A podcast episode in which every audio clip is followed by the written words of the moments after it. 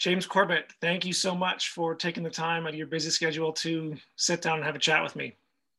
Thank you for having me on. I'm, I appreciate it, uh, the invitation.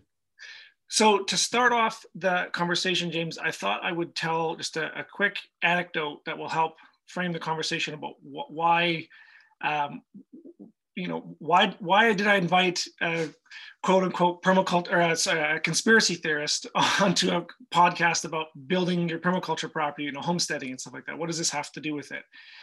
And so this is actually a story uh, about Bill Mollison, who's one of the founders of, of permaculture, and um, it's from his auto, autobiography.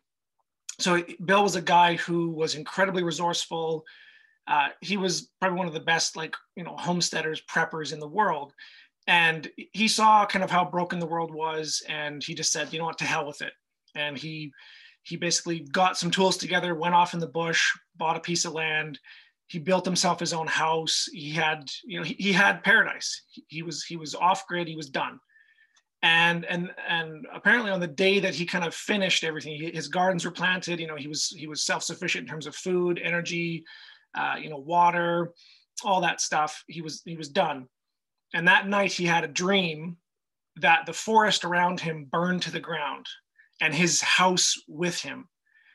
And the next day he got up, went back to the cities and started educating people because he realized that no, there was nowhere he could go where the fire of the you know the problems in the world couldn't reach him and and so my hope for this conversation that that we're going to be having over the next hour is uh, I'd like you just in, introduce briefly what that fire is um, and how how severe it is. Because uh, and from my experience working within the space of kind of permaculture and homesteading and regenerative agriculture is that most people don't realize how bad this fire is um, but b- before we get into that conversation, um, I was curious do you have a kind of personal story yourself about when you kind of, you know, realized how how bad the fire is? Like, was there a turning point in your life where you realized, you know what, I'm going to devote the rest of my life to, you know, doing the work that you're doing right now with with the corbettreport.com, focusing on you know open source news and uh, intelligence news. Well, it's a good question because I often, when I talk about when I and how I came to found the website, I'll turn back to my time in 2006. I was an English teacher here in Japan. Furthest thing from my mind that I would ever be doing a podcast or a website or any of this. Had absolutely no intention of any of that. Uh, going along, minding my own business and then I started to fall down the proverbial rabbit hole on information that at that time was related to 9/11 truth primarily was the first thing that I started to get interested in because it was a crazy silly conspiracy theory that I had poo-pooed for the previous 5 years. But then I started to see certain things online that started to get me to start to look these things up for myself. And when I started that process and finding oh well actually that really is a real government document. I can go look up or oh that that really is something that was reported in the newspaper here. And once you get into that process i think anyone who has a critical thinking faculty and are is able to get get through the conditioning and the, the, they've been subjected to their whole lives that conspiracy theory is this icky thing and oh you can't look into that because you'd be a conspiracy once you are able to get over that i think the rest seemed inevitable to me and so very shortly i started the website. But in terms of personal like how how did i understand this on a personal level? It, w- it wasn't until actually after this fact that i reflected on one of the things that might have led me along towards being more receptive to that information in 2006 was something that happened to me in 2005 when I was again, I was an English teacher here in Japan, and I was going back to Canada for my friend's wedding. I was going to be a best the best man at his wedding, and so I was doing my thing, just going to Canada. Um, I was going through customs. I'm a Canadian citizen, so got my Canadian passport. You know, this shouldn't be a big deal. Um, but as I was getting the you know the stamp on my uh, arrival card and all that, uh, the customs officer asked something about. Um, uh, what did he ask? Something something about like why are you here? Uh, ultimately, and I'm like, well, this is a stupid question. I'm a Canadian citizen. Why are you even asking me this? So I said I just said something along the lines of, oh, I'm here for my friend's wedding, and oh yeah, to see the Calgary Flames win the Stanley mm-hmm. Cup, ha ha ha, which was a joke intended to be a joke because we're in Vancouver at that point at the Vancouver airport. So I, you know, friendly Canadian rivalry. I'm home in Canada. I'll make a Canadian joke. The officer didn't find it that funny, just sort of gave me a quizzical glance and then scribbled something on my form and sent me on to go get my bags. As I'm standing there waiting for my bags, uh, some someone comes up, uh, a, a, woman in the whole you know SWAT team regalia. Sir, you're gonna have to come this way once you get your bags. Oh, okay. So I go into the special screening room and get the special screening treatment, which um, didn't involve the rubber gloves or anything of that kind, but they did go through all of my bags, taking out my underwear and everything. And eventually, it started to get to the point they took out a phone. Um, it was my new Japanese phone I just bought in Japan, and at that time, pre-smartphone, obviously, it was it was nifty and ooh, it's got a color color photos and everything. Ooh, you know, like it, was very uh, newfangled. And so she's she's like, "Can you turn this on for me? Can you show me the photographs?" I'm like, "Uh, what?" Oh, eh, yeah, here's a photo. And eh, there was only like three photos on there because it was a brand new phone. She's like, why are there only three photos? I'm, this is a brand new phone. Who's this? It's my friend.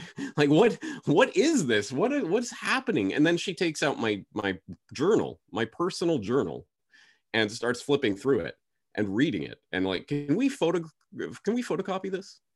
And I said, I don't know. What are my rights here? Like, I have no idea what's going on.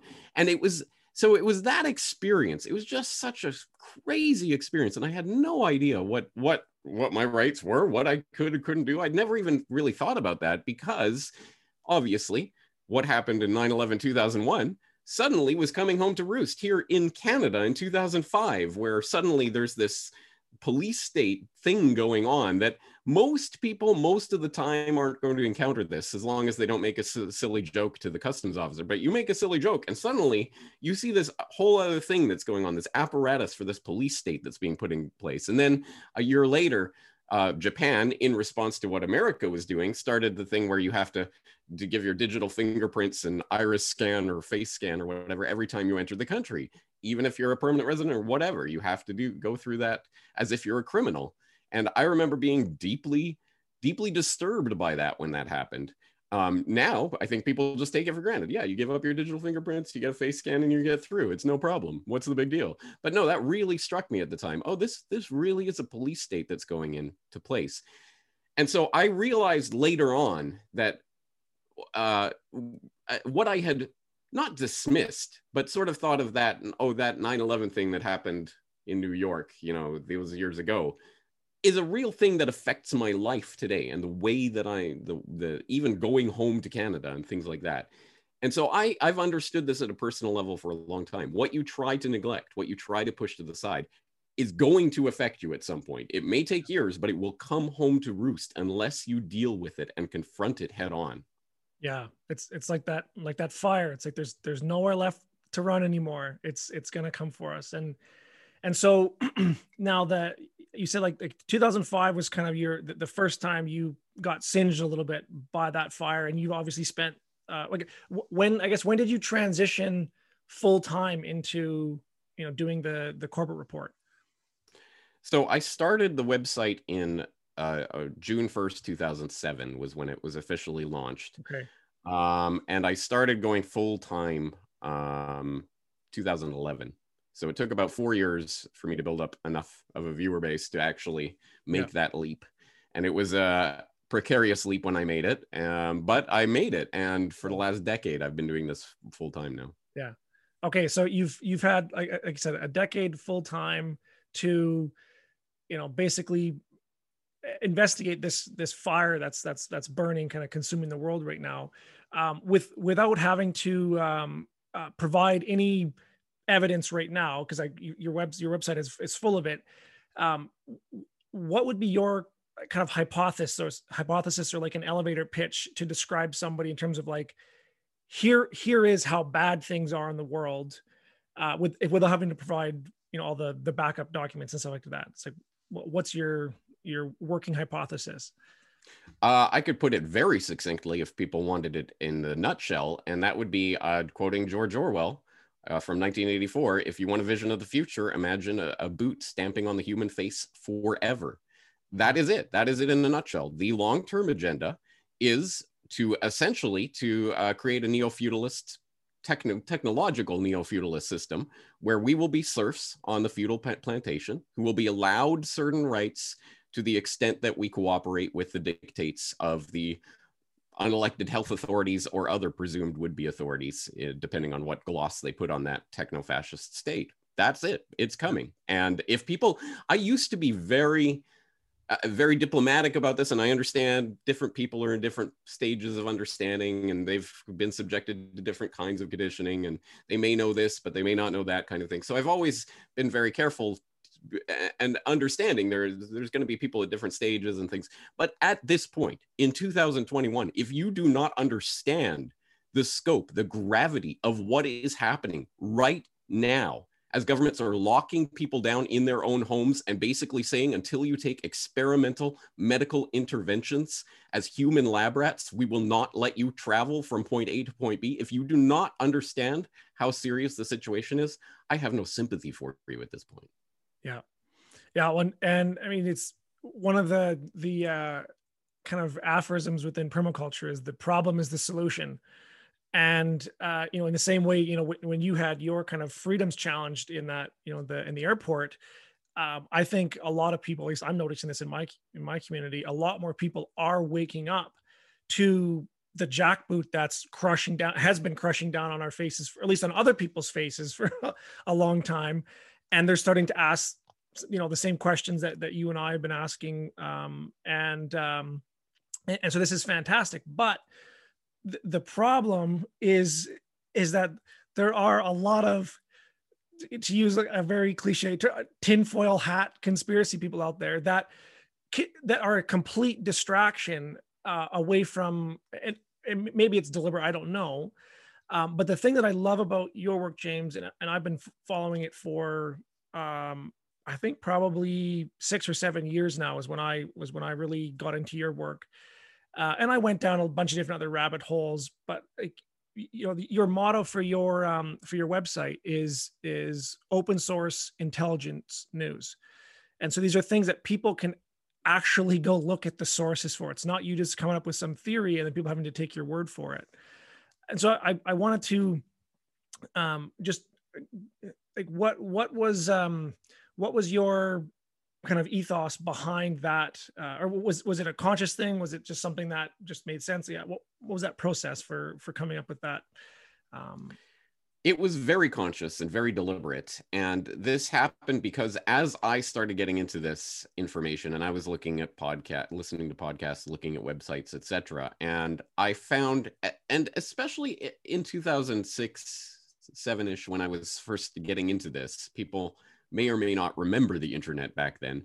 Um, it was a slightly different beast. And even, for example, on, you know, New York Times, Guardian, whatever, mainstream news sources, you would almost never, ever get links to actual documents from the articles themselves. They would they would do what the mass media has been doing for the past century, or centuries, which is to tell you, okay, the government released this report yesterday and it says this, and this person mm-hmm. says this about it, and that person says that about it. And that's it. And no links to anything. Don't read anything for yourself. We are telling you what this says and what it means. Yeah. And I don't know about you, but I don't like being treated like a child.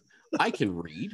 I can come to my own determination about things. So I prefer it, especially i get it back in the day when you're just reading it in a newspaper you know they're not going to publish the whole report obviously and you could go to the whatever library or you could purchase something at a bookstore or something but they're going to summarize it for you. I get it but hey it's it's the 21st century. You can link to the actual report itself and back in 2006 7 that wasn't happening at all in the mainstream and even in the independent media it was pretty rare. I would be listening to a podcast and they'd be talking about some document or some article or some something and then i would have to go and look it up myself. And so that was something that was very important for me when i was coming up with my idea. I, I again i never thought about starting a website or a podcast but now that i was starting to think about it I, well what what am i going to do? Clearly yeah it's the 21st century. I'm going to link to all the documents that i talk about. So if i talk about a document i'm going to link it so that you can just go and click on it and go straight there. Um, that was always an ext- extremely important part of this. Um, it's the open source mentality. Um, here's the code that I'm using to build this software. In this case, here's my argument, and here's the the sources for that argument. Go look at it for, for yourself. I'm I'm obviously like every other human being on the planet. I'm my own person with my own perspective, my own biases, my own blind spots, my own strengths and weaknesses. So I'm going to interpret it this way, and I'm going to put it together like this. But here's here's the recipe. You go into the kitchen and see what you can cook up using that same recipe. And that's the ethos for what I do. And I note now that 15 years later, it is becoming at, more common. It, you will likely get an actual link to the, doc, the, the source document, even in a mainstream news article about some government report or something. They'll usually include a link now.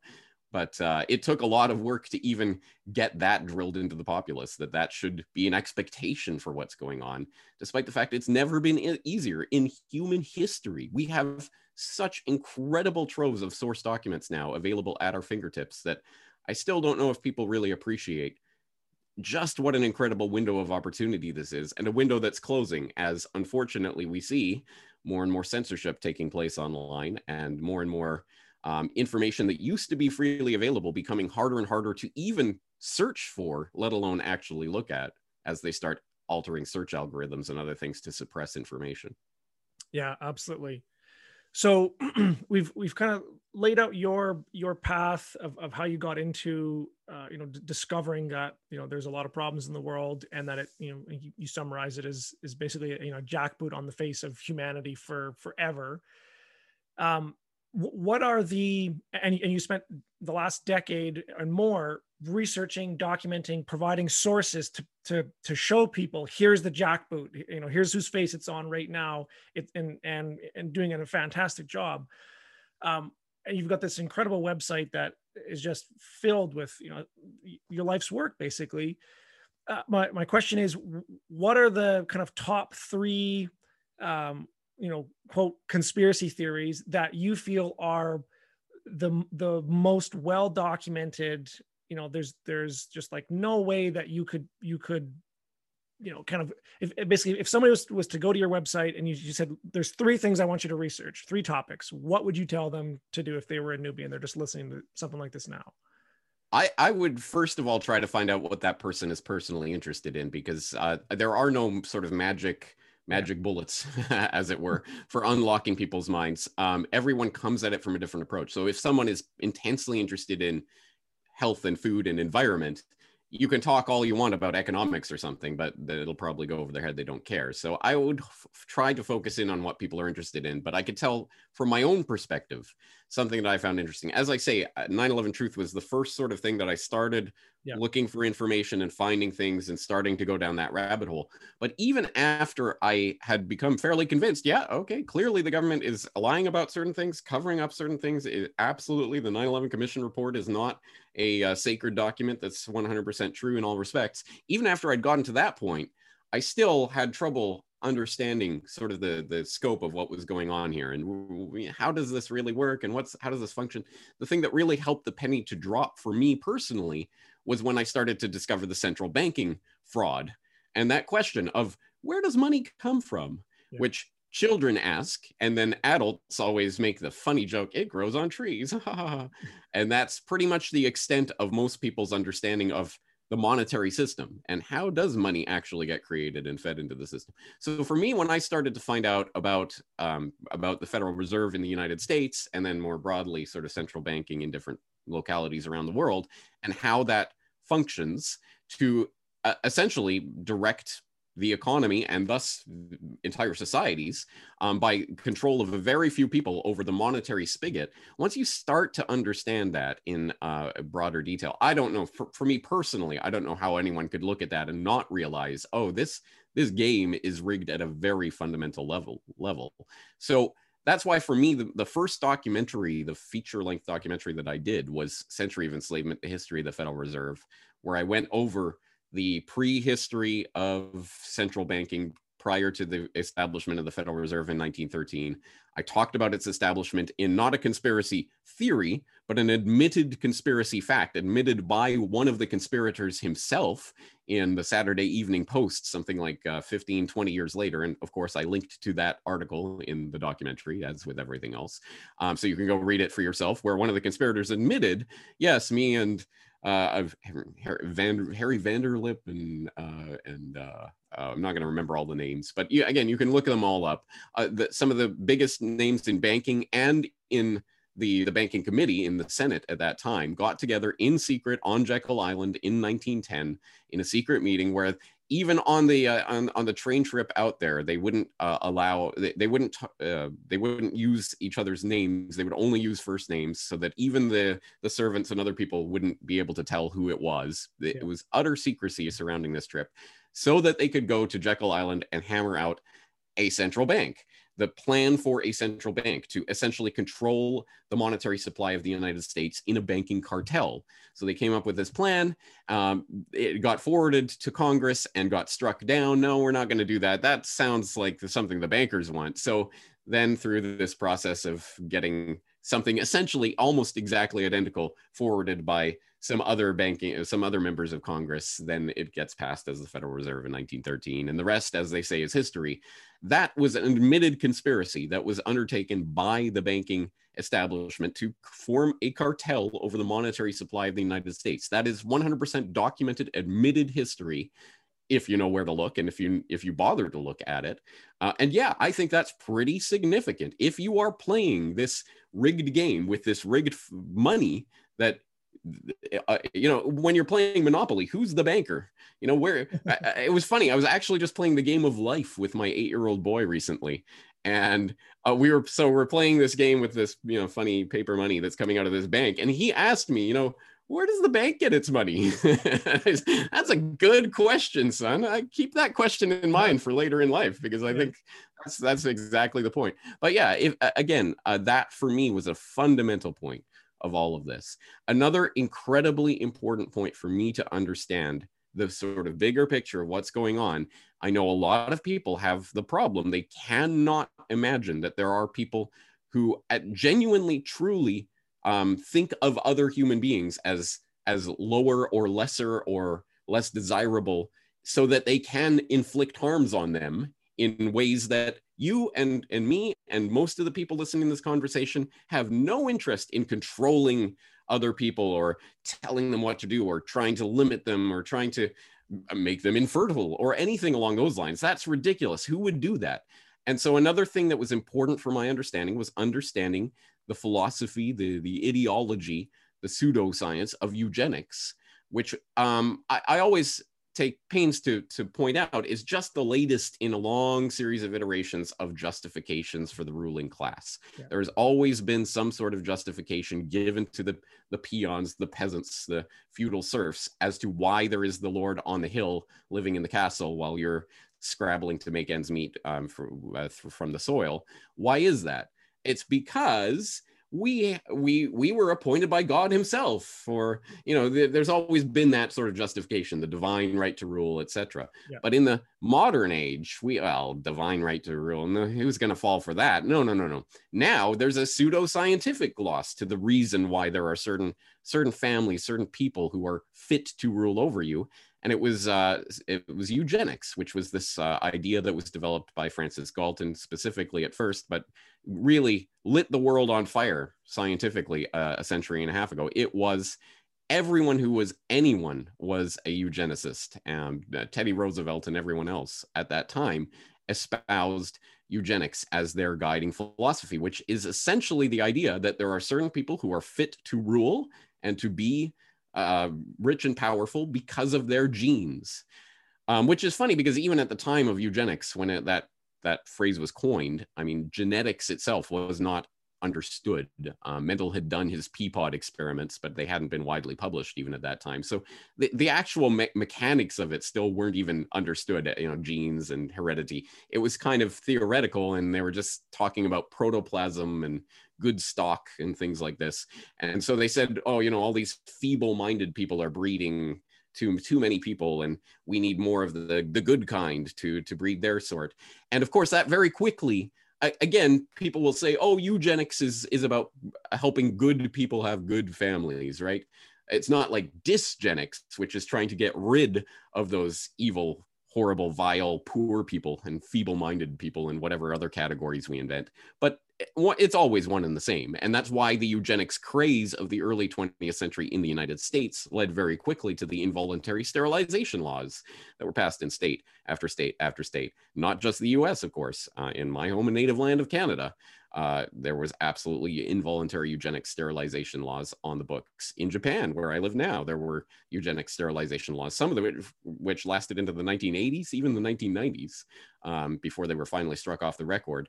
Um, eugenics finally did get a sort of a black eye to its reputation after World War II and oh the nazis and well we kind of don't want to be associated with that oh by the way all of the you know nazi eugenics programs were being funded by the rockefeller family um, again completely documented not conspiracy theory.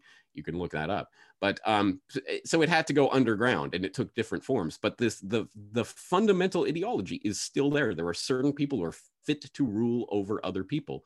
And once you once that penny really drops and you understand that there are people who genuinely think themselves superior to other people and thus justified in doing what they must in order to carry on the human species by which they mean asterisk my family and the families of the people I like, not you, you vile breeding poor people who are just teeming and overpopulating the earth, you start to understand oh, there really is a depopulation agenda at work.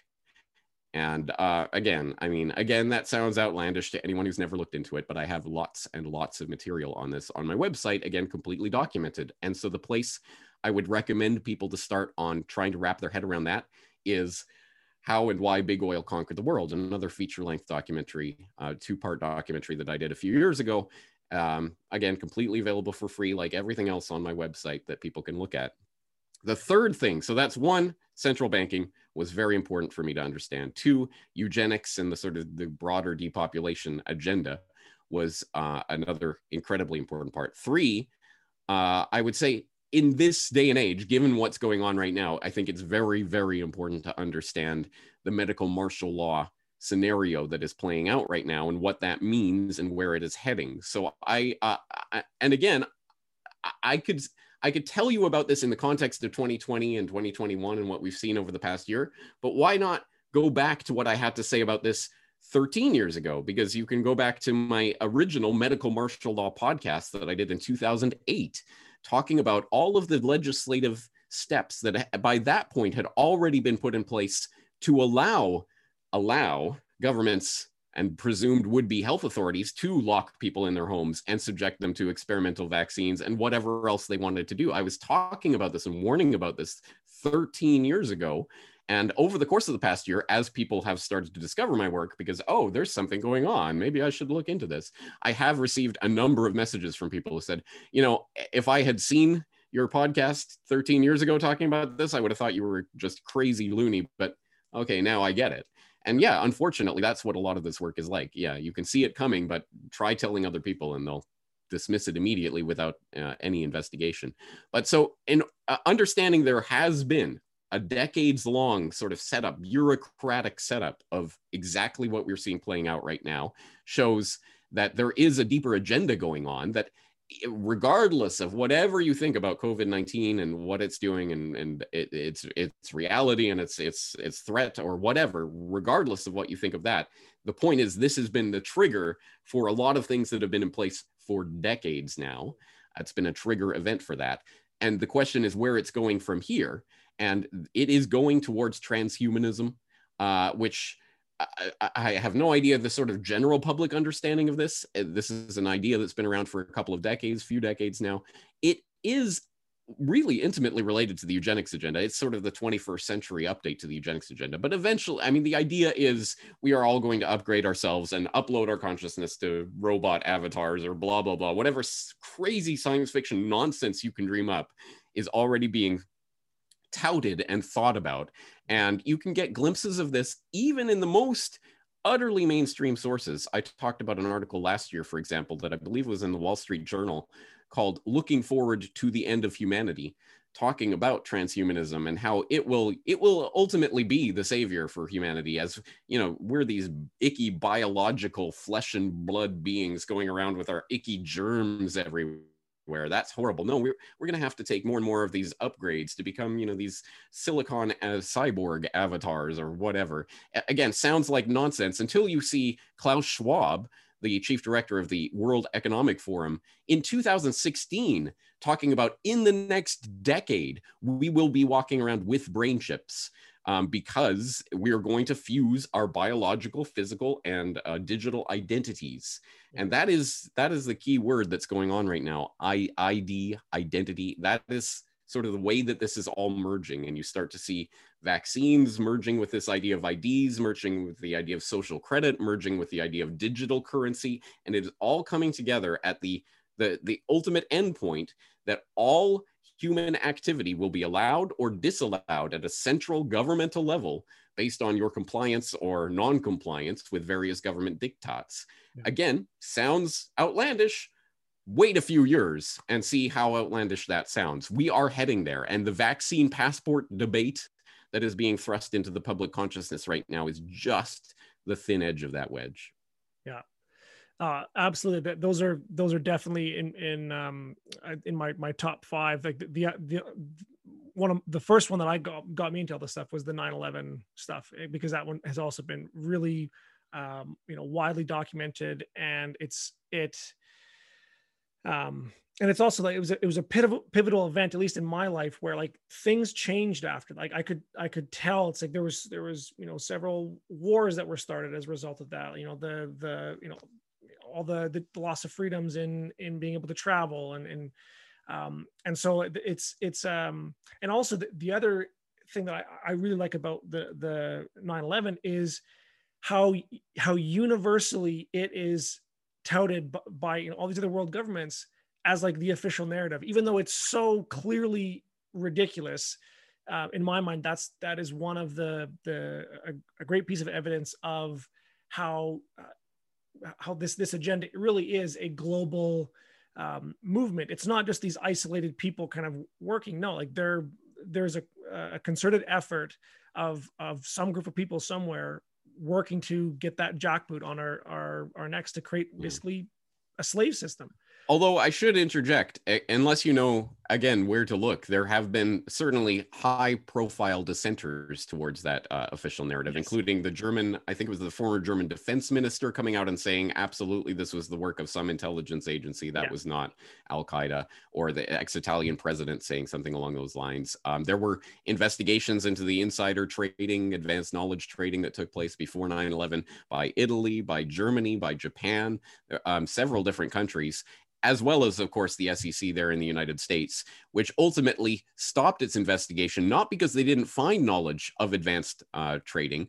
but because although they did find knowledge, uh, advanced trading that was going on or evidence of that, they stopped the investigation because those people that they identified, including Wirt Walker, Wirt Walker III, who just happened to be you know, related to George W. Bush, um, those people had no conceivable ties to Al Qaeda and thus they, they couldn't have been advanced trading. Yeah. End of investigation. Uh, and then they destroyed the records of that, presumably the largest SEC investigation in history. They just destroyed them as part of routine record keeping. I mean, just that's just one tiny bit of yeah. that puzzle, but again it just goes to show that uh, yeah it's it's openly admitted in various places and various high ranking officials have dissented to that official story but still the official story is the only thing that ever gets talked about and uh, anything else is dismissed as sheer lunacy yeah. by the uh, totally 100% always authoritative and right mainstream media that told you the hard-hitting truths about weapons of mass destruction and other such things um, c- coming back to your um, your observation about how um, you know it's basically hindsight's 2020 and how you know your your uh, podcast about medical martial law is like a lot of people now it's like I, if I if I would have watched that you know t- you know uh, 13 years ago when it first came out I just wouldn't have paid any attention to it. But now watching it today you can kind of see it all. And one of the one of the um, kind of arguments that I give to a lot of people is is taking uh, you know certain forms of tyranny that are widely established you know like you know communist china like russia like north korea you know like the the nazi regimes in italy. These are things that like where where governments passed in, insanely draconian laws. They did terrible things. They murdered people but it was all done under the guise of you know for the greater good or or whatever. And so like the my my kind of rule of or uh, logic is okay there there have been people throughout history you know genghis khan caesar um, you know bonaparte all these people that their goal was to take over the world. And and and and even in our own you know uh, you know the 1940s hitler was his goal was to take over the world you know for the for the third reich. And so the the, the motive has always been there to have this kind of power um, and uh, but now like today it's like and, and everybody agrees on that but well nobody nobody does that anymore. There's there's no desire for um for a certain it's like it's just absolutely ridiculous that you could you could think that throughout all of history there has been this goal of creating this this global tyranny system. And yet it, in today's day and age with the tools to actually do it for the first time ever that that desire has just gone away from certain right. people in humanity. And, and part of the problem with that is that the public imagination has been hobbled um, by false templates that we've been given. And one of those false templates is the, the sort of great man view of history. Um, exactly as you say, we can identify the Caesars and the Bonapartes and, and uh, Alexander the Great and other people that we can look at and say, yes, that was some kind of you know conqueror who was looking to take over the world. But um, it's harder to understand and and sort of visualize an oligarchy and how an oligarchy works yeah. that it isn't a singular person as if as if i think bill gates is you know trying to run the world for himself or something along those lines that's comic book supervillain nonsense yeah. that no serious person is suggesting what what is being suggested is that there are extremely wealthy and extremely powerful people who are sitting in key positions, institutional positions in various places around the world who cooperate on certain agendas because it is within their interests to cooperate. Perhaps the only sort of public consciousness template that we have for that is something like the mafia.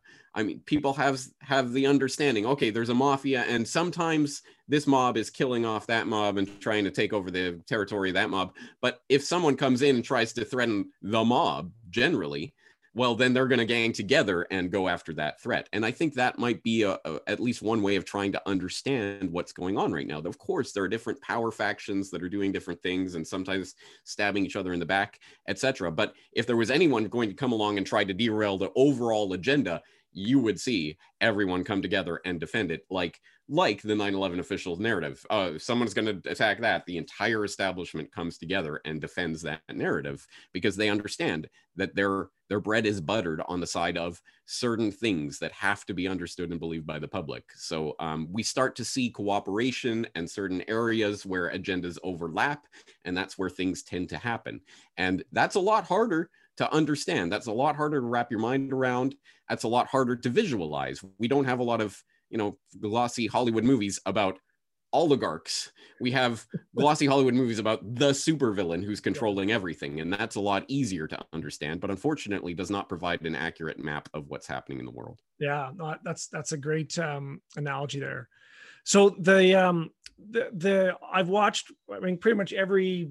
Uh, f- for sure, every single kind of uh, uh, content or um, uh, you know, broad theme of a conspiracy theory going from like the food system to the energy systems to you know social systems to government to economy um, and and I, I really like your um, you know I asked you the question what are the three kind of you know uh, conspiracies that people should start with? And you said well it depends what they're interested in. And you have something for everybody. And so I highly encourage people to go to um, corbettreport.com and and you've got great search functions. You'll find something there that's interested. And you just kind of start following down that thread but one of the uh, one of the I think the only pill that that that you gave out that I had a really hard time swallowing was your uh, documentary. I believe it was called um, Meet Paul Ehrlich.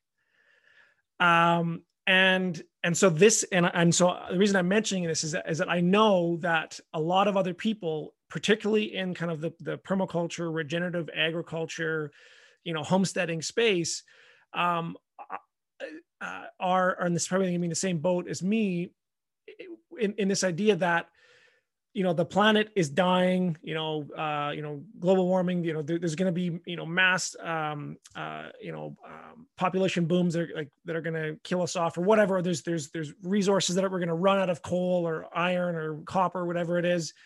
Um and um but so yeah I, I just like you to, to to talk a bit about kind of who paul ehrlich is um, and maybe set the segue for for why somebody should go, should go uh, and do some further research on why we aren't actually you know killing the planet and that humans aren't this this scourge that that the planet would be better off if we uh, just went somewhere else.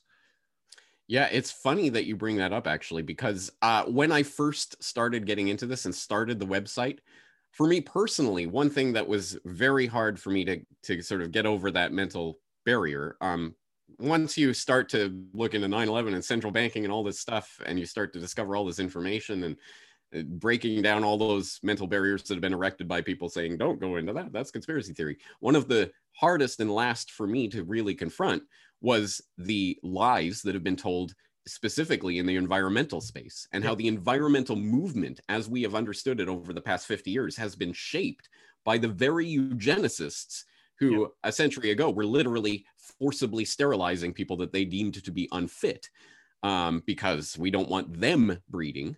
And suddenly, when you start to document the actual documentable process of how eugenics became population control, how literally the American Eugenics Society changed the name on the door from American Eugenics Society to Population Council, under John D. Rockefeller III, the exact same funding that was uh, funding the eugenics movement, funding the population. Once you start to document all those sorts of things, it starts to make you question what is really going on here. So that was one of the the mental barriers that I I myself had to scale over. And when I started the website, I was convinced at that time talking about 9/11 truth and things was going to be extremely controversial. I was going to get a lot of pushback on it. I was prepared for that. It didn't really come it turns out a lot of people at the time were receptive or at the very least not really combative about that information or not so much as I thought.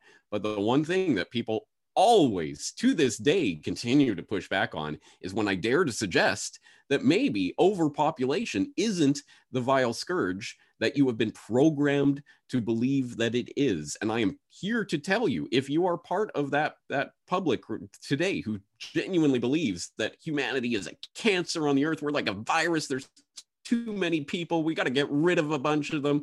I am telling you, you have been programmed to believe that, and you are not basing that on empirical evidence. In fact, we are facing demographic winter. There is going to be a substantial decline. It, there is already a substantial decline in birth rates. And of course, because it's a wave, it goes up and we are still cresting. But once we get over that crest, we're going to see plummeting population rates all around the world. It is already happening here in Japan, where the population is now shrinking. And in fact, more adult diapers are being sold every year than child diapers.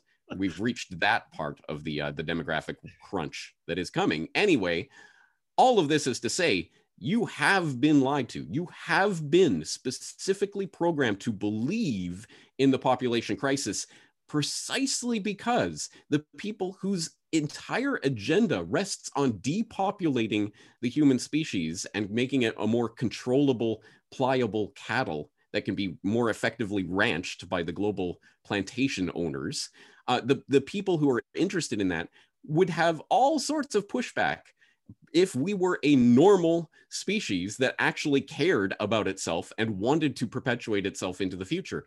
If you can make people, uh, however, believe that they themselves are a scourge and, and people need to die, you have already bought into the depopulation agenda. Now you are on the side of the depopulation agenda. They don't have to to work as hard as they would otherwise. So I am telling you you have been programmed for that. Now, as as with everything, I say don't believe me. Don't just say, "Oh, well, he's telling me, well, I better believe him." No, no, no, no, no, no. Please do not. You have to look into this and look into the documented evidence for this. And I'll suggest a few things for people who are curious about this because I have a lot, but here's a few places you can start. As you say, one of them would be Meet Paul Ehrlich, Pseudoscience Charlatan, which was uh, a piece that I put out a couple of years ago now um, about Paul Ehrlich, who people will probably know. I assume in your audience, people will know Paul Ehrlich most famous for The Population Bomb, which he wrote, I believe, in 1968, um, which set off part of the the craze about overpopulation as the the coming plague on humanity oh we're you know we're all going to be dying.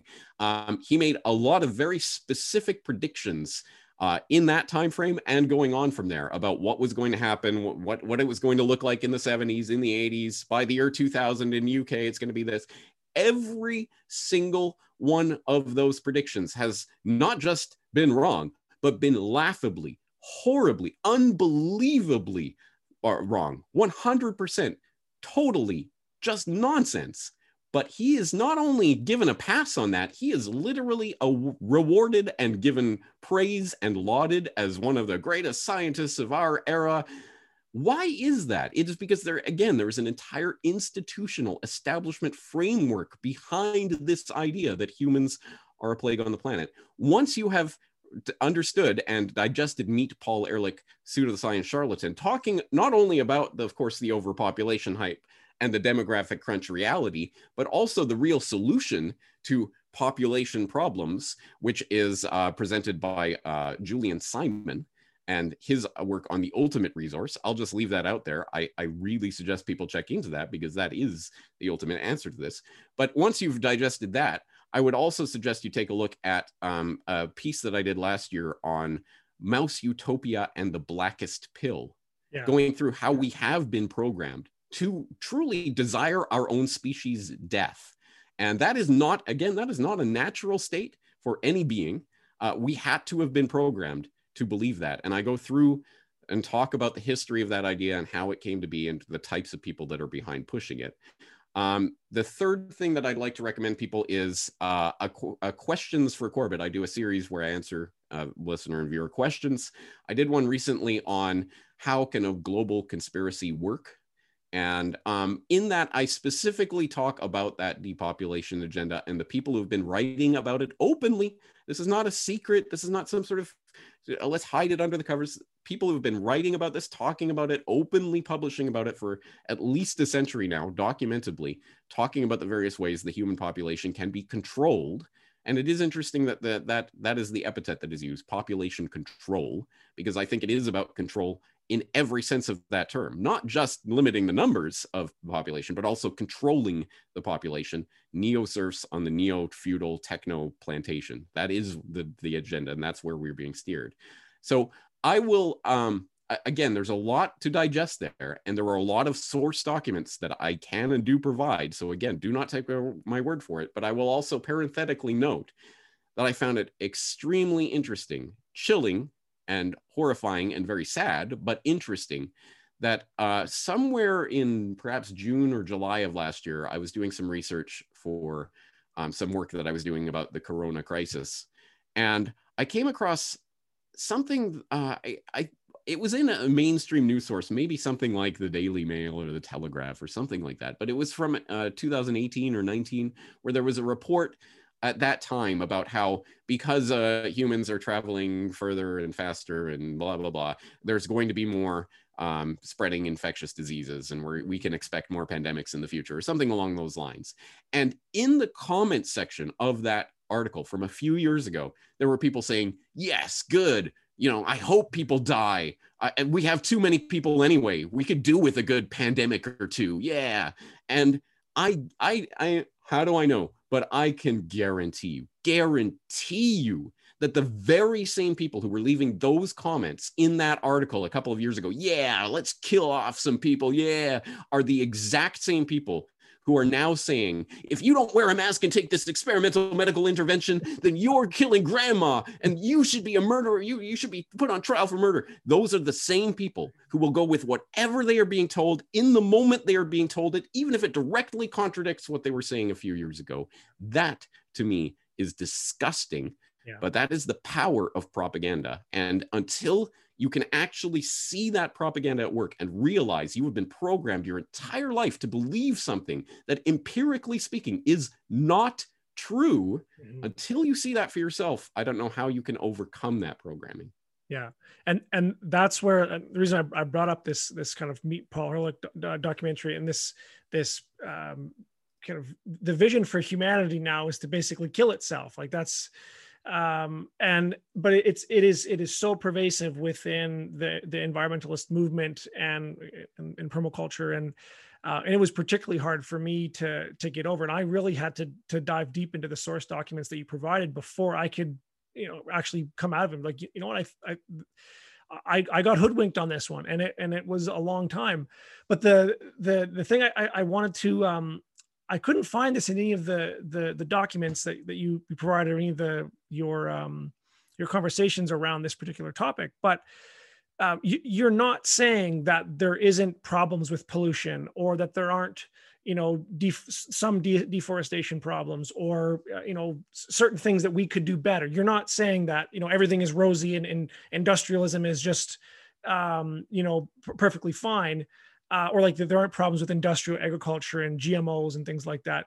The, the um, you're I don't, I don't mean to put words in your mouth, but like yeah, how do you how do you kind of um, account for some of the the other seemingly you know damning uh, evidence of you know the like I, I, being on a farm and and being involved in agriculture like there are massive ecological problems just in my own community that in, in my family's lifetime of being here we, we have we have destroyed the, the the local ecology in our area um, yeah i just want i wanted to get you to kind of speak a bit about that in terms of what you're saying and what you're not saying yeah, I'm glad that you bring that up because I find it fascinating that not only you, but I, I hear this from a lot of people. What are you saying, James? Are you saying there's no environmental problems? Which is, I mean, uh, uh I can just say categorically, no, I am not saying that because you can look at my other work where I document the real fundamental environmental catastrophes that are emerging right now, including the ongoing open air experiment with the genome of the planet itself, with all of the genetic,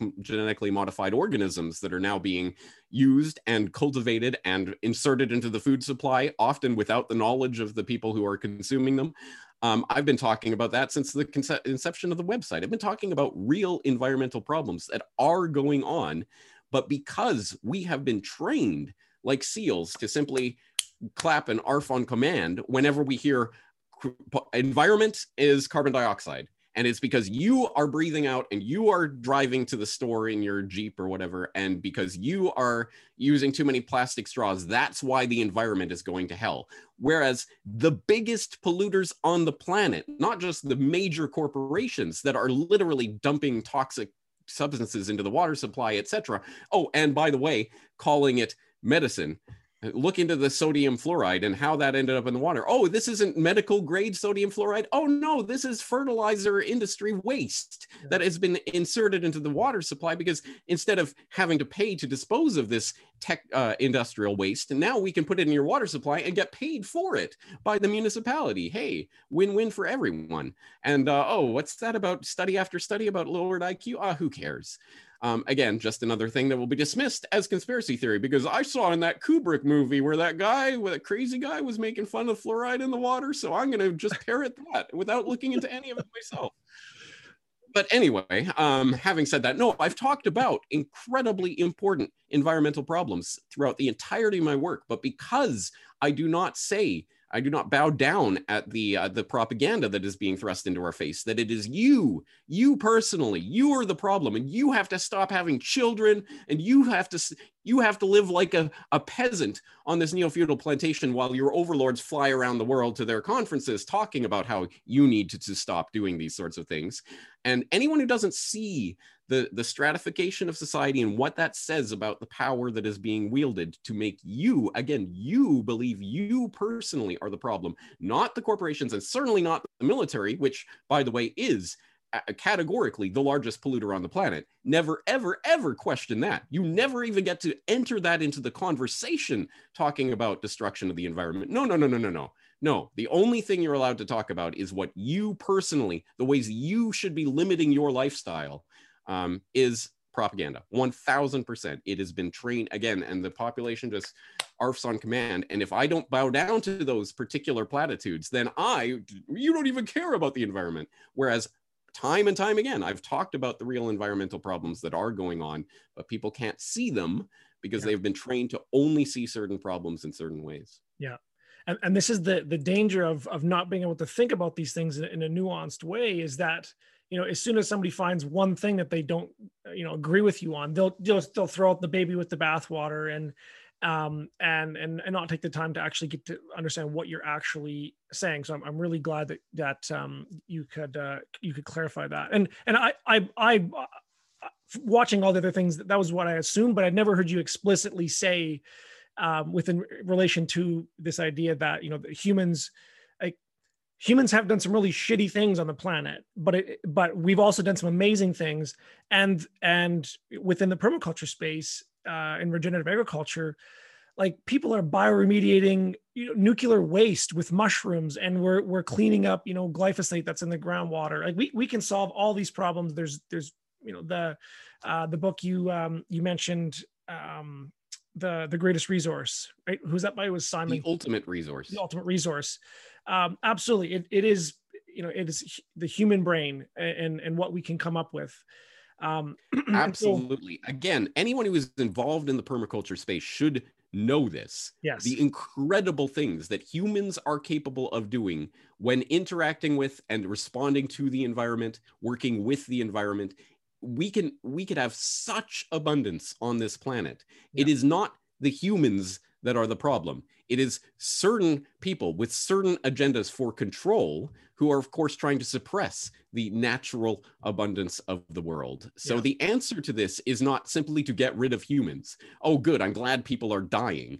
And anyone who says that the problem is overpopulation and I hope a bunch of people die, who is not uh, uh, uh, immediately thereafter going to kill themselves is a hypocrite and I do not take them seriously. Exactly. And I say that saying, I do not want you to kill yourself. I certainly hope you don't. But yeah. you are walking, talking performative contradictions if you think the greatest scourge to the world is humanity and we all gotta die. You first, buddy. Yeah, absolutely. So, James, in in closing, um, I'd, I'd like to get your thoughts on um, on on where uh, what are the you're doing this new segment on your show called Solutions Watch, which I, I absolutely love. And um and and your your reasons for doing it is it, I also love is like you've you've you've you've told people, look, there's the fire, there's how big it is. Here's the people who who have uh, definitely contributed in in in piling wood onto the fire. Um, that stuff is it's done. Like if, if you if you if you can't watch all the uh, you know look through all the sources that you provided and realize that that this problem is here, there's nothing we can do. And so my the final question for you is, um, for for those of us who have, we we recognize that this is the real nature of the fire. This is how big it is. it, it is the end goal is you know uh, basically slavery, and um, what are the um, uh, I don't know what are like the the top three things that people can do or like or what can you lay out some kind of a roadmap where it's like if, if we reach tipping point tomorrow where a, cer- a certain amount of the population got this what are the critical things that people within say the permaculture space um, need to start doing uh, in a in a proactive way so that we don't make the same mistakes that we've done in the past? You know the guess who song you know meet the new boss same as the old boss kind of thing. Yeah um, yes, absolutely. Well, yes, just to underline and stress what you're saying there, I do have a solutions watch series where every week now I'm going through different aspects of what we can actually do to materially improve our lives and improve the the our our our space in the world, what we are doing in the world, rather than simply focusing on the problem. Because if all you do is focus on the problem, you're not going to steer yourself out of the problem. You're just going to make it worse. So yeah, I'm very much interested in what we can do about this at this point. And um, uh, uh, sorry, I just derailed myself. What was the what was the question? The specific question? I guess. Oh, the, the top things. Okay, yeah. yeah. So uh, I think it's important to understand the very nature of the problem, the yeah. very nature of the threat that we are facing, so that we can adequately confront and combat that. And so everything that is being done right now is a process of centralization, centralization of power, centralization of control, centralization of access to and dissemination of information, centralization in the hands of fewer and fewer people who will become your gods, essentially, your unelected overlords, whether they be the self pronounced would be health authorities or whatever else, who will be able to come in and dictate to you, you must take this medical intervention, you must not collect rainwater uh, or whatever other ridiculous decrees that have been made in various municipalities and states. Um, you can't do this, you can't do that, you can't do this. Um, it is always presuming to come from central authorities who claim to be able to dictate over wider and wider swaths of the globe. And of course, that is the process of globalization that will inevitably lead to global government, whether by um, whether in a centralized organization or whether in some sort of regional system or whatever whatever form that takes at any rate that is the impetus behind globalization. I think we have to understand then if the problem is centralization the key is decentralization and distribution of wealth of resources of knowledge of of everything that we can to decentralize as much as possible to stop grouping our eggs in larger and larger baskets that suddenly can be taken away or destroyed or whatever. No, we have to be able to to decentralize as much as possible. And that is one of the interesting things about the technology which is now available to centralize so much of our understanding, our knowledge, our, our wealth, our everything, the technology that is enabling that is the self same technology that could be consciously used to decentralize on a scale never before possible. I find it interesting that, for example, several hundred years ago, you had the literal cottage industries of people working separately in their little hamlets and villages. You'd have the local seamstress and the local whatever um, that eventually, because of the mechanization of the industrial era, becomes a very centralized system of industrial era production and consumption that requires people to live in concentrated urban spaces and large factories produce mass producing gadgets and googads that most people don't exactly need but well it's the only thing that's being mass produced so i'll buy it at the walmart or whatever. This insane system of production and consumption that only makes sense logically because of the technology that came together to put people in these eh, urban industrial workforce situations can now once again disintermediate and become the literal cottage industries where you could have people working in their local area as a designer selling to people all around the globe um, uh, electronically or whatever else uh, physically or what have you. That that that idea is at least possible now if we are intentionally and consciously working to facilitate it, bring it about, make it happen. Now, of course, again, whenever I say talk about this vision, people always come back, well, the government's just going to clamp down on that and not make it possible. Well, at any rate, let it happen. Let them come in and step in and be tyrants and try to stop humanity from interacting in the most natural way. I want to interact with people around me, and who's going to come in and say that I can't do that? You? Why? And until we have that fundamental discussion and debate, we're just dancing around the, the edges. So I want to I want to bring that out. And that that's why I think I'm I'm totally on board with what the permaculture uh, people are doing, and uh, I may I may have different ideas about this or that, or historical events, or philosophies, or what have you. But just keep doing what you're doing.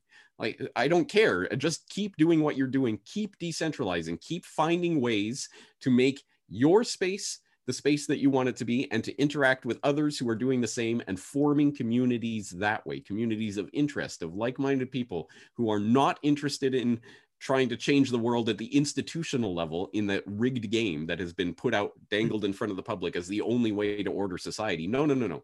We are human beings who can interact with each other at a more fundamental level. And that means i'm sure again i would assume most people listening to this conversation already know this but this means finding creating the community that you want to live in. And that, of course, starts at the local level, knowing your farmers markets and knowing your local farmers and ranchers and other people that you can interact with directly uh, rather than going through the mass market and supermarket system and all of this uh, system of centralized control. No knowing people in your community that you can interact with that you can find and source the resources that you need to create what you want. And then ultimately branching out from there and finding communities of interest larger on a larger scale um, that you can interact with and finding ways to have some sort of meaningful interaction with them across distances.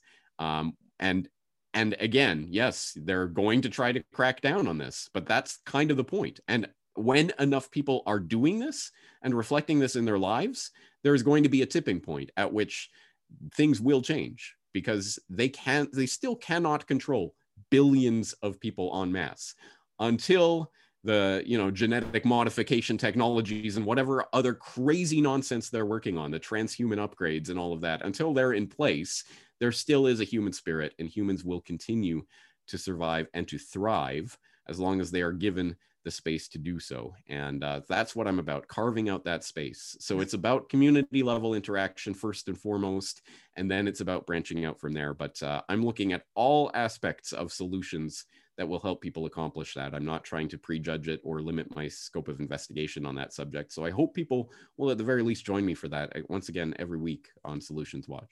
Yeah, and it, it, it is a fantastic segment. To be honest, I'd actually I'd stopped watching a lot of your content because I got the message. you know, it's like, yeah, there's a fire over there. But then when you start putting out these solution watch, now I'm I'm watching every week when you're putting I'm just loving it. So again with everything else that you've done james um, you you have truly changed my life you're one of the few people that i can honestly say like like if, if i had not come across your work um, I, I would not be in the position that i am today and so i, I personally want to thank you so much for the work that you've done i know it's it's probably not the it isn't the easiest job in the world um, but i know by your you know the the you know hundreds of thousands of of, of people that watch your videos every week um, that uh, you are making a massive impact and and helping to free that that humanity from the jackboot that is is ever crushing down. So I appreciate that so much. That is what this is about. That is why I am doing this. And that speaks not to, to me, that speaks to the power of the information, which I know is incredibly powerful information. It has changed my life. It has changed the lives of many of the people that I have talked to and interacted with it is going to change more and more people's lives as we plunge further and further into this agenda. I just hope that they'll make that mental leap now rather than later, because if you wait, then the fire will engulf you. Yeah. Well, thank you so much for the time. I guess the, the last thing I want to point out, folks, is notice how both James and I were not depressed about this. We're, we're, we're hopeful. Like th- th- there is, there is, we have nothing to fear except uh, you know the only power that these these tyrants have is that which we give them um, and and so there are real solutions. So don't don't get overwhelmed by this stuff. The the the tendency when you start to go down some of these rabbit holes is to feel like you're drowning. I went through a major depression when i uh, when i started to go through this stuff. Um, you're, you're not alone. There are solutions. Um, and and there there's a, a future that is is more amazing than you could possibly imagine. This is the best way I have found to frame this for people who don't understand. I often talk about propaganda and the way that people are trying to be conditioned into understanding this or believing this or thinking this or doing this or not doing this or not thinking that. There's an incredible amount of propaganda that is put in people's faces every day. But that in itself speaks to our power. If what we did and what we think and what we what we say and what we believe was not important they would not spend so much time trying to control the discourse and trying to control what we are thinking and doing. We have all the power in this system and we give it over to the would be controllers of society every time we participate in their systems of control every time that we are giving ourselves voluntarily our money our time our attention our energy to them and what they are doing to us the they them those of conspiracy lore they they win. That is it. And if you want the image of control eh, uh, uh, you know the pyramid is the the classical example of the conspiracy image you know the pyramid with the eye on top. Why is that on the dollar bill? I don't think about that. But if you want to understand that image it's because there are millions billions of people holding up that pyramid so that the eye can be on top and controlling everything. All we have to do is walk away leave their systems of control, build our own flourishing communities, and we can change the world. It can happen. We just have to consciously make that decision. Fantastic. All right, folks, take care. We'll talk next time.